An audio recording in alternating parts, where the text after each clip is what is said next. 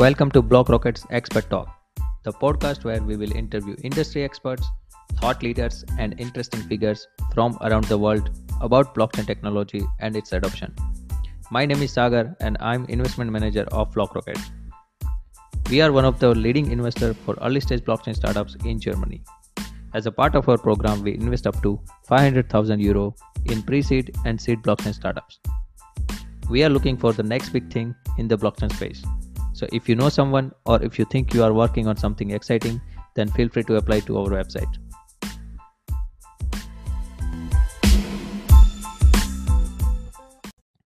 In our episode today, I would like to introduce you to our next guest. He needs no introduction. This is Anthony Scaramucci, a former White House communication director and a founder of Skybridge Capital and SALT Conference. Hello, Anthony. Thank you for joining us. How are you doing? Hey, really good to be here. Thanks, Sagar. I think uh, today is uh, basically a good day. Uh, there's also parallelly, I'm based in Munich and parallel Munich conferences, security conference happening in Munich. So before we go into several different topics, I would like to ask you specifically about your journey into Bitcoin. As long as I know, like uh, Anthony Pompliano uh, introduced you to the Bitcoin, but I would like to hear from your side, like who introduced you to Bitcoin and why are you so convinced about it? Well, I mean, it is true that Anthony Pompliano and I have had many conversations, including I was on his podcast before I became a full on Bitcoin investor. Uh, going way back 2014, the Winklevoss brothers came to the SALT conference and spent some time with me explaining Bitcoin. I was reluctant back then uh, because I'm an institutional investor and uh, we're having a hard enough time in 2022 explaining to institutions why they need to own Bitcoin and Ethereum and some of these other cryptocurrencies. And so back in 2014, it would have been a near impossibility. So remember, as a money manager with an installed base of clients, you have to, uh, you know, there's an expression, you know, if people want white shirts, you give them white shirts. If people want blue shirts, you give them blue shirts. And so nobody wanted a polka dot or an avalanche shirt, you know. Uh, uh, and so I got up to speed. I got more confident in the stories, more confident in the understanding of what a distributed ledger, a decentralized ledger uh, was, and an understanding of the cryptography and the blockchain. And as I got more comfortable with it, it became clear to me that this was going to be a big part of the future and I would say that happened after my conversation with Michael Saylor back in 2020. I had a checklist. Would Bitcoin get to 100 million wallets? Would it be easy to store in a safe way, unclipped from the internet so that nobody could steal it on me if I was going to put nine figures in it? And then the third thing is, how did I feel about long term global regulation?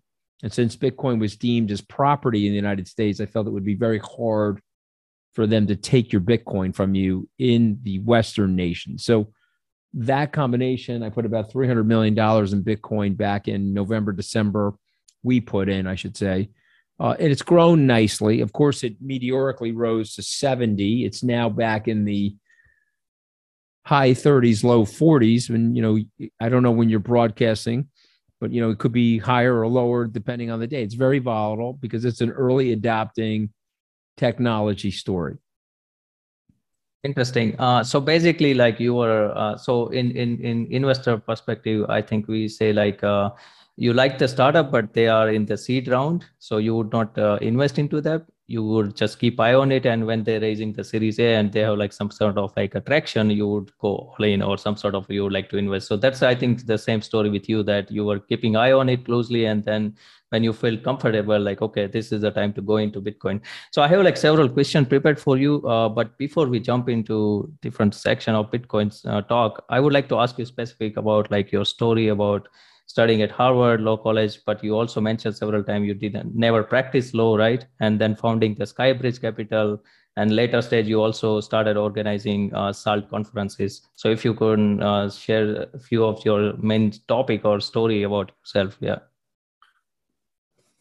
Well, I mean, I mean, I'll take you way back. You know, I grew up in a blue collar family. My dad was uh, a crane operator, hourly worker. Uh, it was a great time to be in America because blue collar families had pretty high living wages. And so, you know, we grew up in the middle class. I would never tell you or anybody that I grew up poor. I wouldn't dishonor my dad by even suggesting that.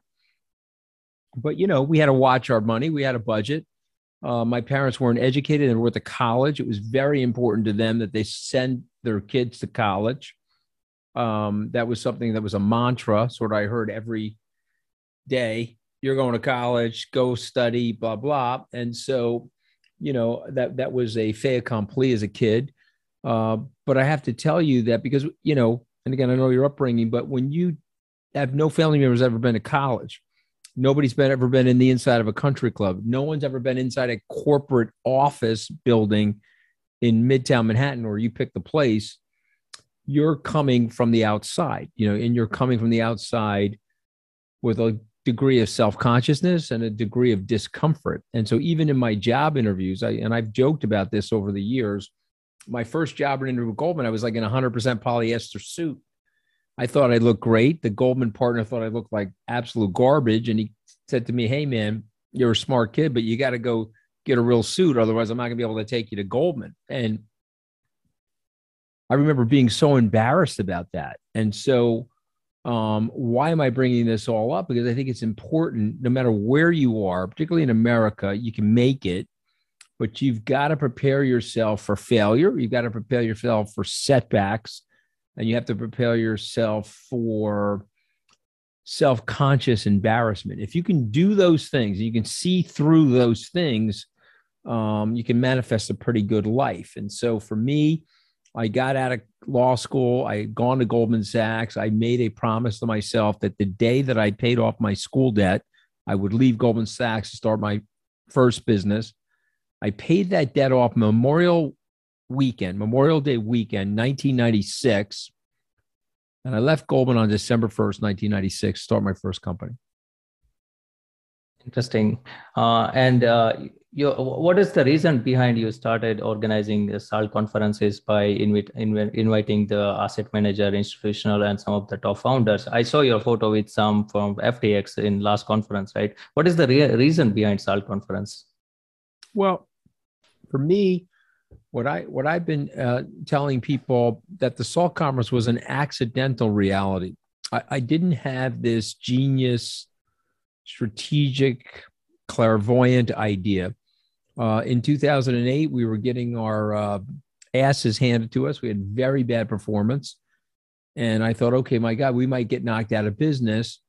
At that time, uh, the TARP money was being issued to the big money center banks. And Barack Obama, President Obama said, now's not the time to go to Las Vegas.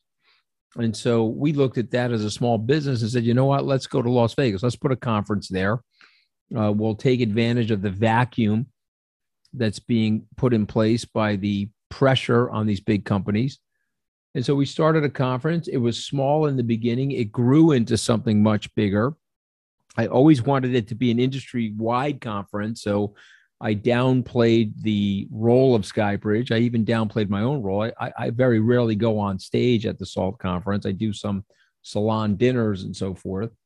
And it grew into a pretty exciting place to be. We've had President Biden, President Bush, President Clinton, um, three or four secretaries of state, three or four defense secretaries, four UK prime ministers.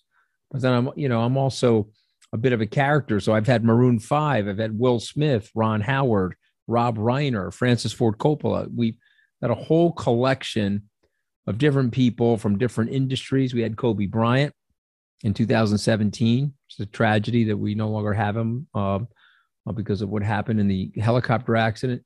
But for me, the idea always was how to create an atmosphere where people could meet each other, create new friendships, perhaps do business together, uh, learn something from each other. And then lastly, but perhaps the most important thing, have a little bit of fun. You know, I'm I'm I'm about trying to work hard and play hard, and so those conferences have been very successful.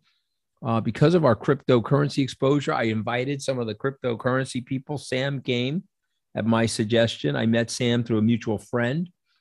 Uh, I loved the conference, and then he said to me, "Hey, uh, I'd like to get more involved. We signed a deal with Sam and FTX where he is now our global sponsor. And we agreed that let's do a conference near the global headquarters at FTX. And so uh, in April, April 26th to the 29th, we're going to do an event in the Bahamas called Crypto Bahamas. Uh, and we're going to have a whole host and a whole assortment of different people coming. Yes, I was checking the uh, your website about SALT conference, and yeah, you planned everything in Bahamas, and then later on, there's another conference happening in September in New York. Interesting. So, uh, Anthony, do you also talk about Bitcoin and cryptocurrencies with uh, all the mentioned people you just mentioned earlier? That do you tell them actively, like whenever you meet them, like, "Hey guys, you should look into it," or they're already considering it, or they're already in? Yeah, well, I you know I would say you know I made my first investment, frankly, in October, November into December of 2020. So, you know, unfortunately, we couldn't have a conference in 2020 because of the pandemic, but the 2021 conference certainly we had tremendous amount of uh, cryptocurrency discussions. Uh, I talked to a lot of people about cryptocurrencies. I also talked to people about the need to stay long term and because you know this, everybody is a long term investor until they have short term losses. And then they get crazy and they start to lose their investment discipline. And so I could be wrong. I'm a hum, I've been humbled by life and I've been humbled by mistakes and humbled by markets. But if I'm right, and the people that have looked at this carefully are right, and these currencies scale, particularly things like Bitcoin and Ethereum, they will become very, very valuable, irreplaceable assets over time. And I think it's very important for me to educate my clients about that. And so the problem right now is it's so early and it's such a initialization period. Two to three percent of the globe is really focused on it you got a lot of naysayers. You got a lot of doom and gloomers out there that don't either understand it or they've listened to Warren Buffett or they've listened to Charlie Munger. The money center banks certainly don't want it. The regulators don't want it. Um, but I think it's going to happen anyway, you know. And I'll point out to your viewers and listeners that when Uber first got on the scene, the regulators did not want Uber. But you know who wanted Uber? The people the people wanted Uber, and the people are going to win here again. You'll see. This will this will evolve. I mean, Gary Gensler, I got to tell you, I'm a little. I mean, he said yesterday that uh, these crypto advertisements were akin to uh, praising the subprime mortgage market prior to the crisis. You know, so he's obviously uh, a very very big bear, and he's obviously about to try to impose his bearishness through regulation on the rest of us. So we'll have to see how successful he is in doing that. I think like each uh, individual entities have a conflict of interest and they wants to preserve their own benefits, right? Sometimes, uh, even though the innovation is massive and widely adopted. Uh, but I would like to quote your favorite line, and which I personally like it. You said in multiple shows, like people who don't understand, they trade, right? and who understand keep it as a property for lifelong so is this your mantra for the bitcoin that you are not here for another two years five years but you are here for decades like 10 20 years or 30 years down the I road think yeah i think you have to take that approach i think you have to see this uh, as a long-term multiple decade story you know and and, and i could be wrong um but it doesn't feel that way. You know, it doesn't feel that way. I, I feel that the people, the smartest people who have done the homework own it or are part of it. And the people that are railing on it or are critical of it, when I talk to them, they haven't really done much work. And so I'm like, okay, because I, as an intellectually curious human being, I want to hear the opposite side. I want to hear the naysayers. I want to understand what they're saying, why they're saying it you know, Peter Schiff is a nice enough guy, but I mean, you know, he's vacuous intellectually in terms of what he's saying about it, you know, and so so I haven't found anybody that I can look to and say, okay, I got that. This guy's really brilliant, and uh, and uh, I got to rethink my thesis on where things are going vis-a-vis Bitcoin and other cryptocurrencies. Yes, I, I was actually today watching your uh, uh, episode with Peter Schiff. I, I don't understand at one point, like, uh, like why everyone is trying to convince him that uh, Bitcoin is store of value and Bitcoin has far more advantage over the gold. I mean, I come from the country which is India. Like, people buy lots of gold for some cultural issue, uh, perspective, yeah. right? But I mean, um, as I have adopted this whole Bitcoin space in 2016, and since then, I'm not an institutional uh, like uh, investor.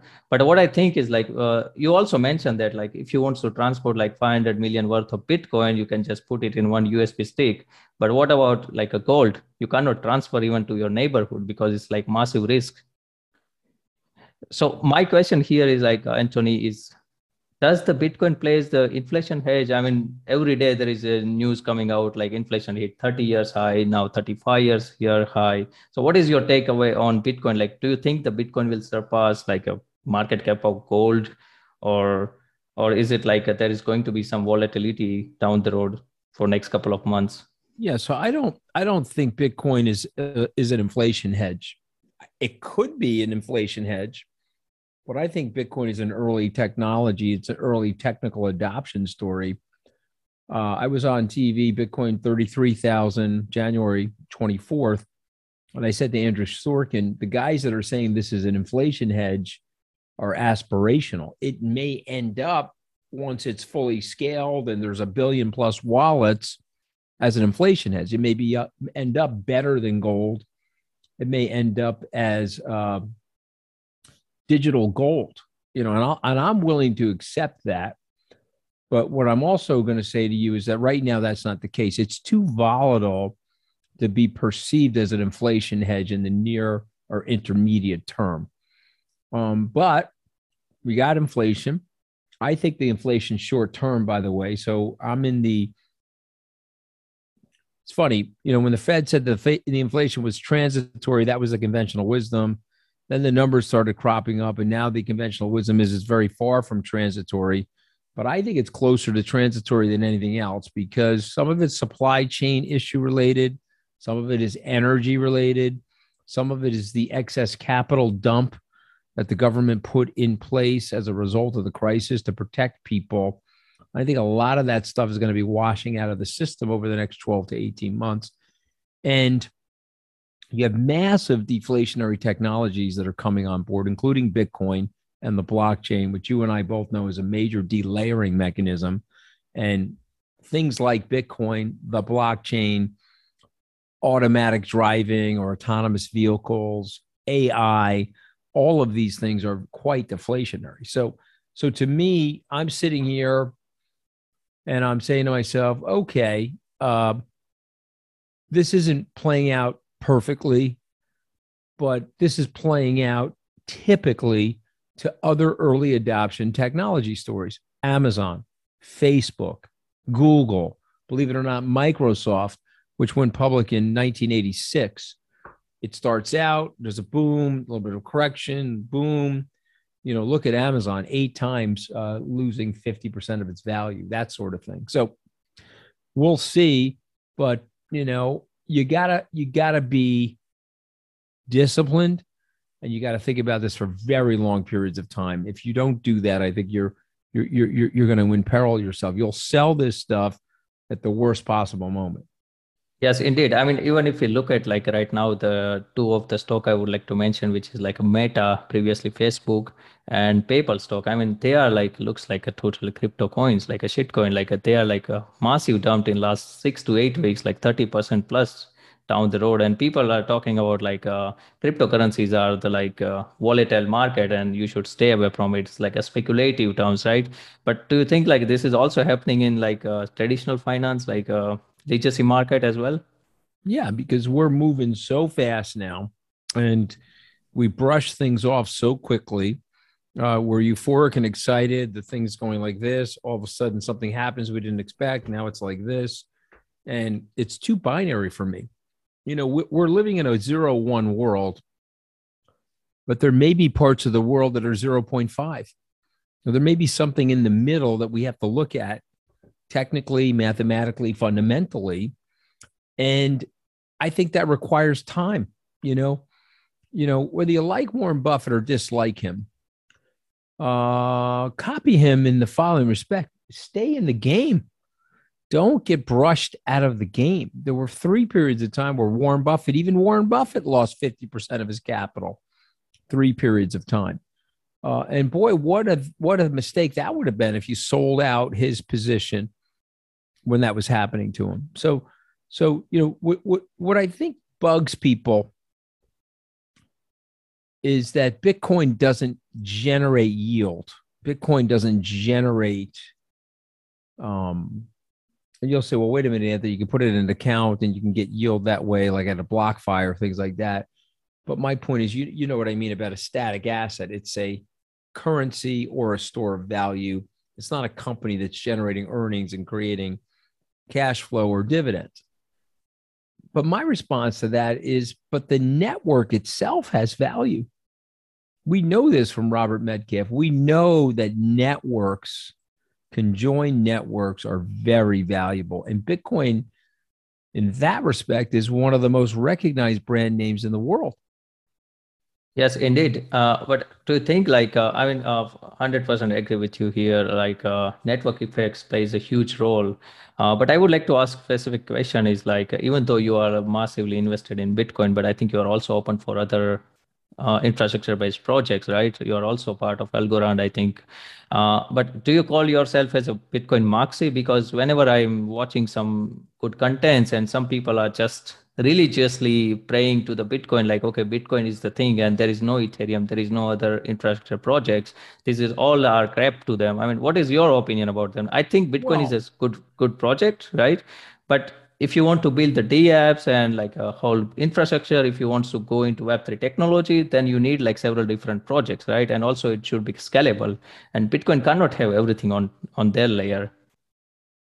So I am a big believer in Bitcoin, but I'm also an open-minded person, you know, and so I would look at Ethereum. I've looked at Algorand. There are other coins, Avalanche, Polkadot, the Polygon chain, as an example. I think these are great properties. And I would stop and tell people don't be overly religious, you know, to use that metaphor. And I would say, think of this like the cloud. Now, I'm old enough to remember when people said, wait, what? I'm going to take my data, this confidential data, and I'm going to put it on another person's computer. Because that's basically what the cloud is, right? And so people said, no way I'm going to do that. And then they got comfortable with it because they said, well, wait a minute, this is a cost savings. This is going to exponentially benefit my business. And it's weird to say it this way, but when electricity first started, each New Yorker had their own generator. And then Con Edison came in and built a gener- generation plant and wired everything.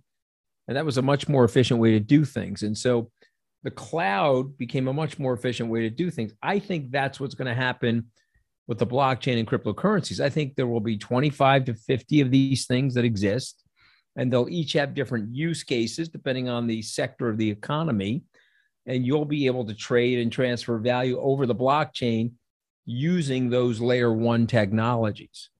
And so I don't want to be Bitcoin overly centric. But the flip side of it is, I also want to acknowledge Bitcoin because uh, I do think Bitcoin will remain the apex predator of cryptocurrencies because of the scarcity of it, the fact that it's the oldest one, it's the most mature.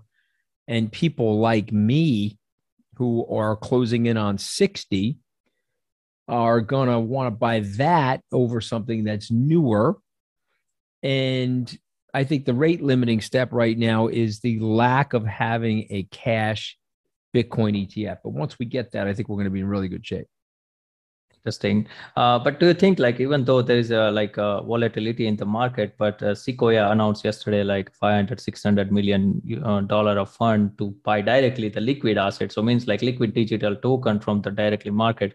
Do you think yes. like a, this peer market won't be as like compared to the last one? I'm not sure uh, if you have seen uh, closely the last peer market, but I mean, do you think there is an institutional FOMO in the digital market, or they are still not there? They're waiting for Bitcoin ETF. I can only give you my opinion. I don't think they're there. I say that all the time. I'm surprised it's taking this long. in some ways. In other ways, I get it. You know, institutions want to do two things they don't want to get fired, and they don't want to look stupid. And so they don't want to buy Bitcoin at 40,000 if it was trading at one penny 13 years ago. And they don't want to buy it at the quote unquote top and then look stupid.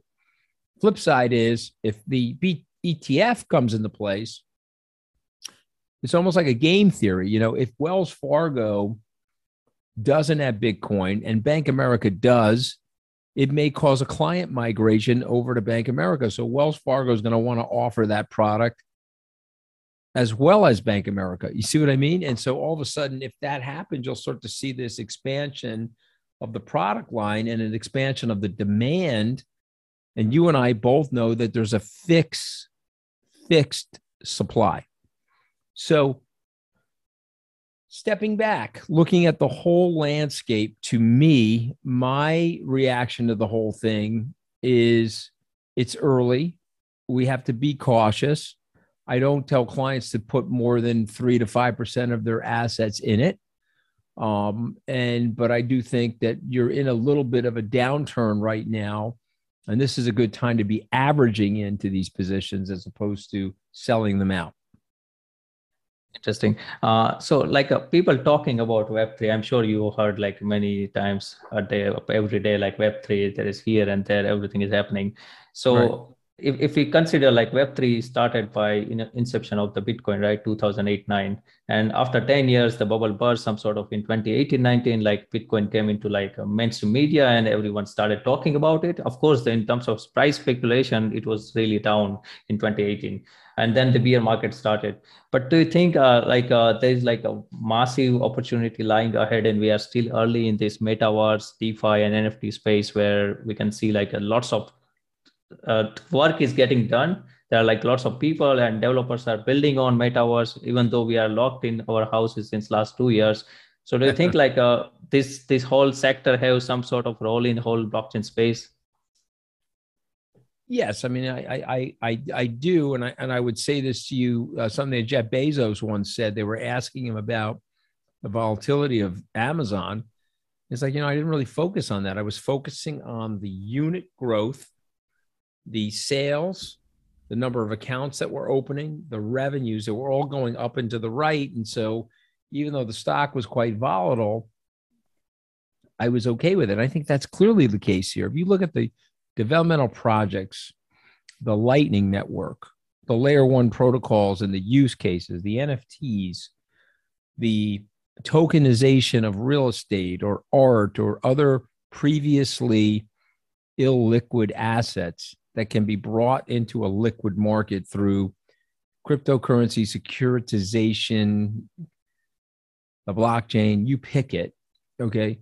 I don't see how we can't have this unbelievably robust economic environment around the digital innovation economy. So, listen, I mean, it's the most exciting thing that I've seen in the 30 years that I've been investing. And Andreessen said it himself. Marc Andreessen said when he discovered the full properties of the blockchain and the delayering mechanisms of the blockchain, he was like, oh my God, this is even bigger than the Netscape browser that I myself invented. And so I just think it's something we need to look at very, very carefully and be optimistic about.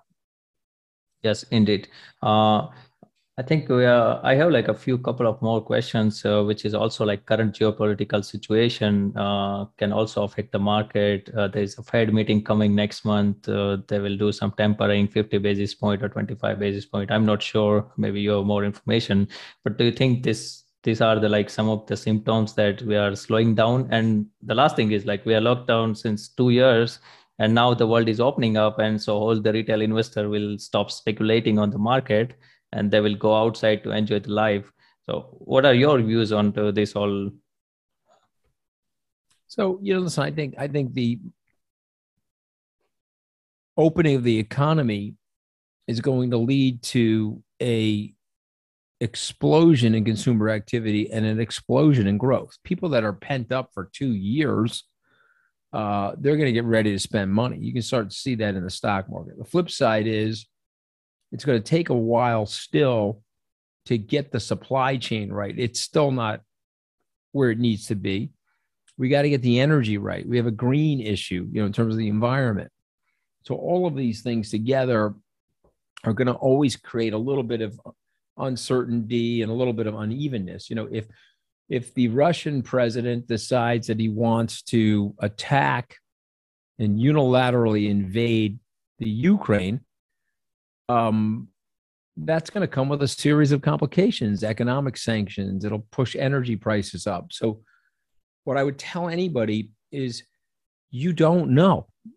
Okay. You can plan for the future, you can take an educated guess what you think is going to happen, but you honestly don't know. And if you're telling me two years ago, you could have predict, predicted the Russian invasion of the Ukraine, I wouldn't have been able to have predicted it. And so, all we can do is work with the limited knowledge that we have um, and the limited perspective that we have to make a good estimate, a good guess about where things are going. And so for me, um, I would use another Buffett expression. I would rather be roughly right than precisely wrong. I would rather not overthink it, but I see this opportunity. I see that the blockchain is this very big delayering mechanism for society so there's huge economic incentives for a very large group of people to get involved with it. And so therefore I think it's going to happen. And that's it. It's not any more complicated than that. There's also like underrated subject, which is like or overrated subject, which is like a regulation, right? Uh, uh, President Biden, uh, there was some speculation. I think I'm not sure. He said yesterday there was a news that he is going to sign the executive order to start going after the digital assets. And there's also rumors that sec might start cleaning up some securities like some of the tokens would be offered as a security. So what, what are your thoughts about regulations in digital asset space? Well, i've always said consistently that it should be under the auspices of the cftc the, the body known as the sec has too much authority. It's almost administrative overreach at this point and so we'll have to see what happens. I think it's a land grab by Gary, Gary Gensler. But I would like to see it under the auspices of the CFTC because they're used to volatile assets, they're used to the futures markets. And I think if you want there to be innovation, and I do, and you don't want these jobs to be lost to the United States, you don't want the intellectual capital to fly out of the United States, then I think we've got to go in that direction.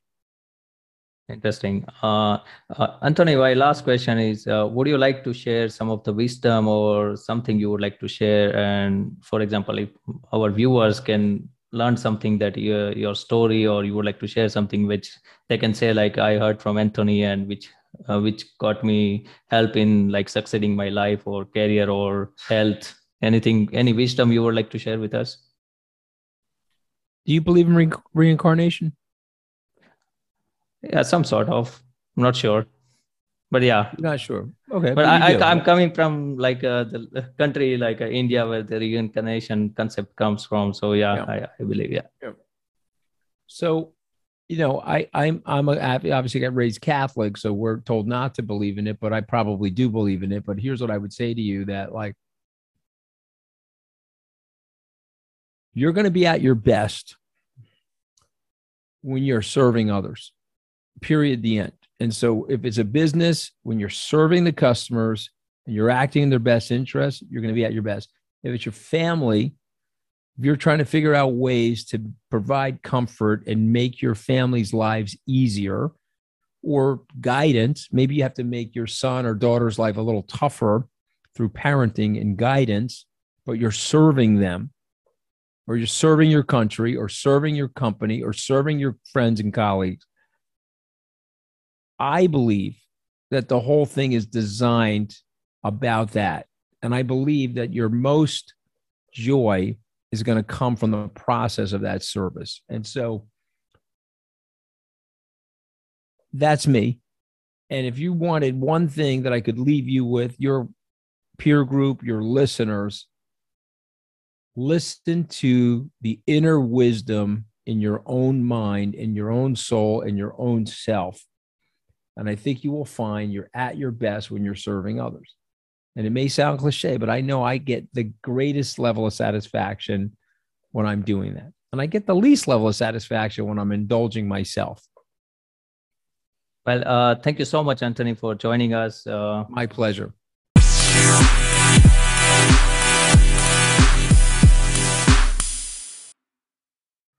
Thank you so much for joining us today. We hope you enjoy our discussion. Remember to subscribe to our channel to get up to date with the latest news in the blockchain space. Links in the description box below. Please also reach out to us if you are a blockchain startup or know anyone who is looking for funding. Talk soon.